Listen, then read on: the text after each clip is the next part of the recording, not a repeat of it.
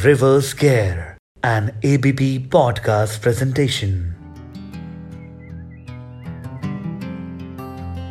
वो बीते लम्हों को याद करना या फिर नॉस्टैल्जिया के समुंदर में गोते लगाना भी किसी नशे से कम नहीं है। एक बार जो किस्सों का सिलसिला शुरू हुआ तो आंखों में थोड़ी सी नमी और चेहरे पे वियर्ड सी स्माइल ला ही देता है। तो आइए और चल दीजिए मेरे साथ इस सफ़र में, जहाँ यादों की गाड़ी में लगेगा किस्सों का रिवर्स गियर।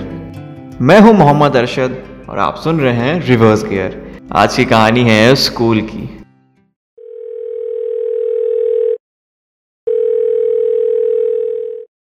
हेलो भाई, यार कल स्कूल नहीं आ रहा यार। क्यों, क्या हो गया? थोड़ी तबीयत नहीं ठीक लग रही। अरे यार, फिर तो हम भी नहीं आएंगे, छोड़ो। चलो ठीक है, परसों मिलते हैं फिर।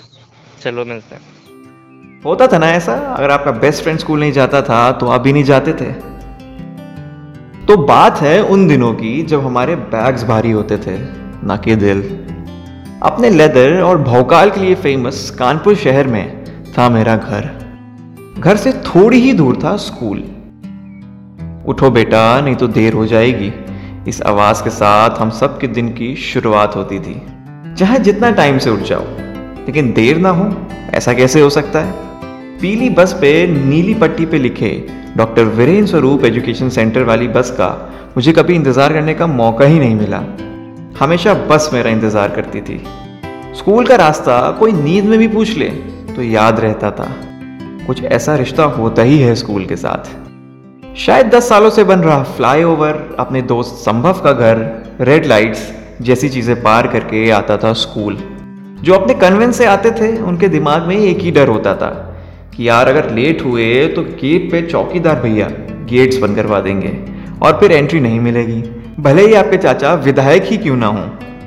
क्लास पहुंचे नहीं कि असेंबली के लिए बुलावा आ जाता था। सुबह सुबह पानी छिड़के हुए ग्राउंड में सौंधी सौंधी खुशबू के बीच हम सब 1 आर्म डिस्टेंस के साथ सीधी लाइन में हाइट वाइज लग जाते थे। लड़कों की लाइन अलग और लड़कियों की अलग। Every Indian is my brother and sister except one वाली प्रेयर बोलते बोलते 1-2 कुपोषित लड़के ज़रूर बेहोश होते थे। और फिर एंट्री होती थी स्पोर्ट्स सर की, जो हिंदी मैम को इम्प्रेस करने के लिए पूरी स्टाइल में लड़के को उठाकर इन्फर्मरी ले जाते थे। वैसे स्पोर्ट्स सर सारे स्कूल्स में एक ही जैसे होते हैं, फॉर्मल पैंट्स पे स्पोर्ट शूज़ पहने हुए, और हमेशा गलत इंग्लिश बोलते हैं। इनके गले की प्लास्टिक की सीटी तो मानो मंगलसूत्र होती है। कभी भी किसी भी टीचर के सब्स्टिट्यूशन में वो अगर गलती से हमारी क्लास आ गए तो पूरी क्लास सर ग्राउंड चिल्लाकर उन्हें ग्राउंड ले जाने पर मजबूर कर देती थी। इस असेंबली की वजह से हमारा फर्स्ट क्लास से पहले मिलने वाला वक्त चला जाता था। और फर्स्ट क्लास थी हिंदी की। ये टीचर हम सब की क्रश थी, क्योंकि बातें ही ऐसी करती थी। इनका कहना था कि अगर आप अपनी जीन्स या पैंट सही जगह पे नहीं पहनोगे तो आपका अंदर का ब्रांड दिख सकता है। और इसी हिंदी क्लास में संस्कृत पढ़ने के लिए संस्कृत वाले बच्चे कहीं और चले जाते थे। चूंकि संस्कृत में बच्चे कम थे तो इनकी क्लास का भी कोई ठिकाना नहीं था। जहाँ जगह मिलती थी वहीं बालक बालकम बालके ही गाने लगते थे ये लोग। बहुत बड़े एक्टर्स, फिर आते थे लेजेंडरी एक्टर्स, और फिर आते थे केमिस्ट्री मैम की क्लास में पढ़ने की एक्टिंग करने वाले। वो क्लास में आती ही इसीलिए थी कि स्टूडेंट से अपने सास और ससुर की बिचिंग कर सकें। केमिस्ट्री के बॉन्ड्स के अलावा स्कूल में किसका किसके साथ कैसा बॉन्ड है उन्हें सब पता रहता था। मोहल्ले की आंटी नहीं होती हैं जिन्हें सब पता होता है, हाँ बिल्कुल वैसे ही। एक बार स्कूल में नया जनरेटर लग रहा था। केमिस्ट्री मैम बहुत ध्यान से लगते हुए देख रही थी। हम लोग से भी बोली, बच्चों देखो स्कूल में नया जनरेटर लग रहा है, प्रिंसिपल मैम फूल चढ़ा रही हैं, फोटो क्लिक करवा रही हैं, इनॉग्रेशन कर रही हैं। तो आउट ऑफ क्यूरियोसिटी मैंने भी पूछ लिया, मैम एक बात बताइए, अपने स्कूल में अगर नया गर्ल्स वॉशरूम बनेगा तो प्रिंसिपल मैम कैसे इनॉग्रेट करेंगी और कैसे फोटो क्लिक करवाएंगी? ओ भाई पूछो नहीं, उसके बाद क्या हाल हुआ था मेरा। केमिस्ट्री मैम को हम सब प्यार से लूलू बुलाते थे। मोदी जी ने हमें अब आत्मनिर्भर किया है, इन्होंने हमें तभी आत्मनिर्भर कर दिया था। हम तो शहर भर में इनके पोस्टर्स भी लगाए आए थे। एक शैतान लड़का इनके घर के बाहर ही लूलू लिखाया। देखो एक बात तो तुम्हें माननी पड़ेगी कि हमारे इंग्लिश सर सबसे बेस्ट थे। गुड मॉर्निंग नहीं गु मॉर्निंग करते थे।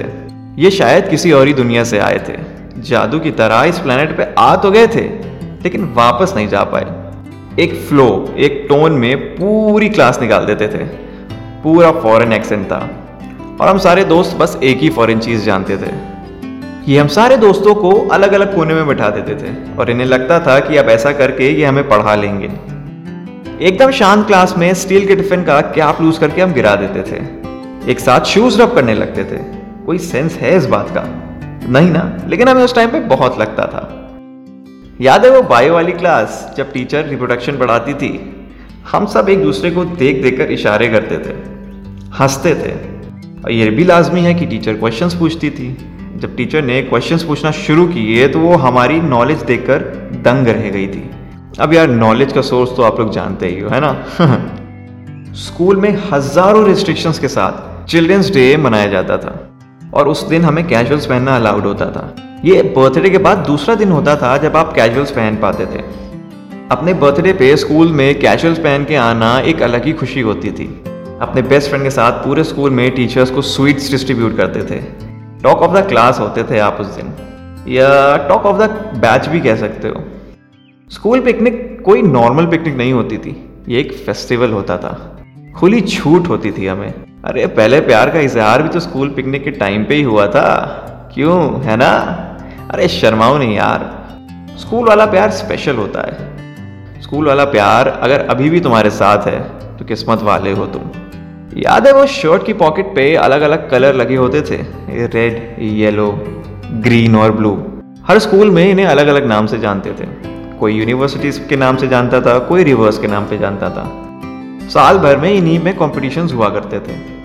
लाते तो हम टिफ़िन लंच ब्रेक के लिए थे, लेकिन तब तक वो बचता नहीं था। क्लास में कोई एक बंदा बॉटल भरने जाए तो पूरी क्लास की बॉटल लेके जाएगा, क्यों करते थे ना ऐसा। हमारे यहाँ छोटी सी कैंटीन थी। छोटी सी कैंटीन में 10 रुपये वाली कोल्ड ड्रिंक और समोसे मिलते थे और हम समोसे और कोल्ड ड्रिंक लेकर ऐसे ठाट से घूमते थे मानो क्या ही ले हो हाथ में। हम सारे दोस्त लैब अटेंडेंट को सीधे उनके नाम से यानी कि दिनेश बुलाते थे और 2 सेकेंड के पॉज के बाद भैया लगाते थे। हमारी फेयरवेल हुई, अच्छा चलता हूँ, दुआओं में याद रखना, गाते गाते हम उस बिल्डिंग से निकल गए। सब नहीं गए। मैं और मेरे कुछ दोस्त वापस आए क्योंकि हमारा प्री बोर्ड के री एग्जाम में भी कंपार्टमेंट था। शब्दों पे ध्यान देना, प्री बोर्ड के री एग्जाम में भी कंपार्टमेंट था।